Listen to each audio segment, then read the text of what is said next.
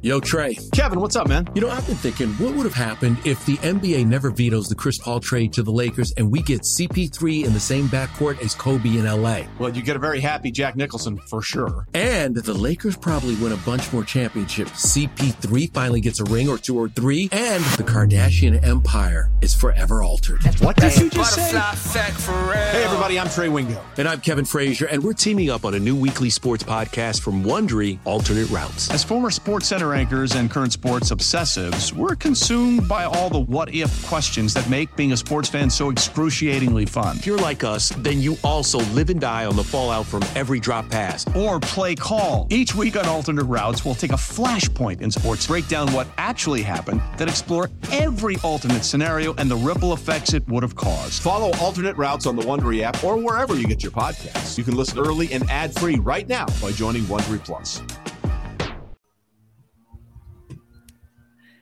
Welcome to the BetQL Daily Boost. I'm Lucy Burge of BetQL.com, and I am joined by Dan Carbuck and Kate Constable, and we are here to bring you a huge odds boost that covers multiple sports on the Vikings to score over 10 and a half points in the first half against the Patriots on Thanksgiving, and USA to score a goal in the first half against England. This is boosted to plus 500 at Bet Rivers. So I see a lot of value in the Vikings doing this. I think the Patriots will come back, and I will get to that in my uh, best bet. But I think this is bound to happen in the first half of this game.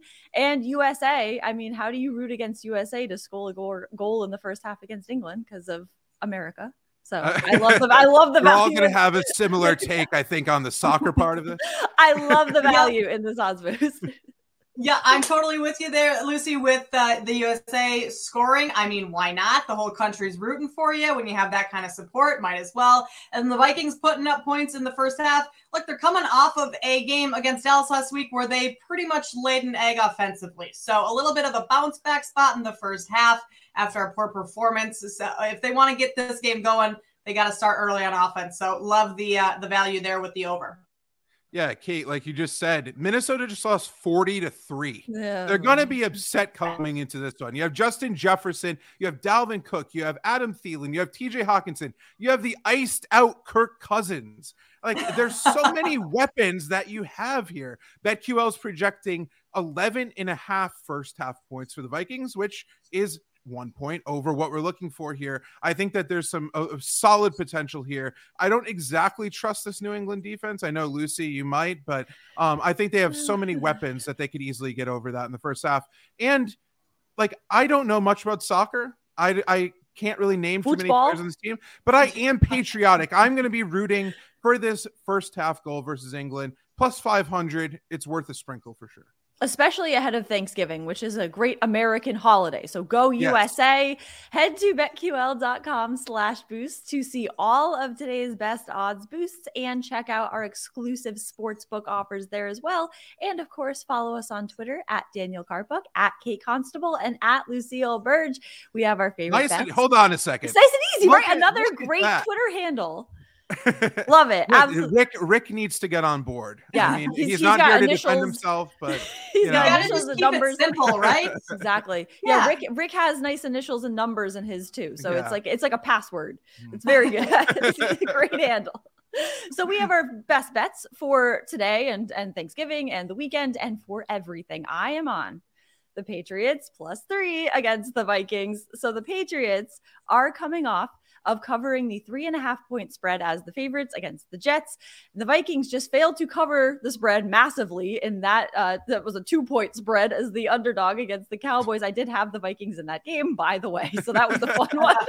a little bit bitter. The bit bitter. Cowboys, yeah, a little bitter, but that's you know that's why I'm rooting against them here. I'm mad at them, and this colossal blowout loss. The Patriots have covered the spread in their last three games and in six of their last seven. And a little BetQL trend here: Bill Belichick is 38 and 14 against the spread after allowing 17 points or less in three straight games while coaching New England. So, with all these factors and the fact that I just do not want to root against the Patriots on Thanksgiving Day, I want them to cover here. I like them to cover here to cover this Thanksgiving spread while we are having our Thanksgiving spreads.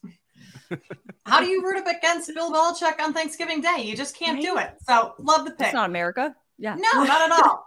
For my best bet, I'm going to go with the over 54 in the Bills and Lions. I know that's a huge number, but the Lions offense has picked up in the last few weeks. Since week nine, they're averaging over 25 points per game. That's tied for sixth in the NFL. And their red zone scoring, so efficient in the red zone, 70% um, in their red zone scoring right now, which is 10th in the league. And then the Lions defense, not very good. Ranking the bottom of the NFL in several categories points allowed, total yards, opponent third down conversion rate. So that plays right into the Bills' hands.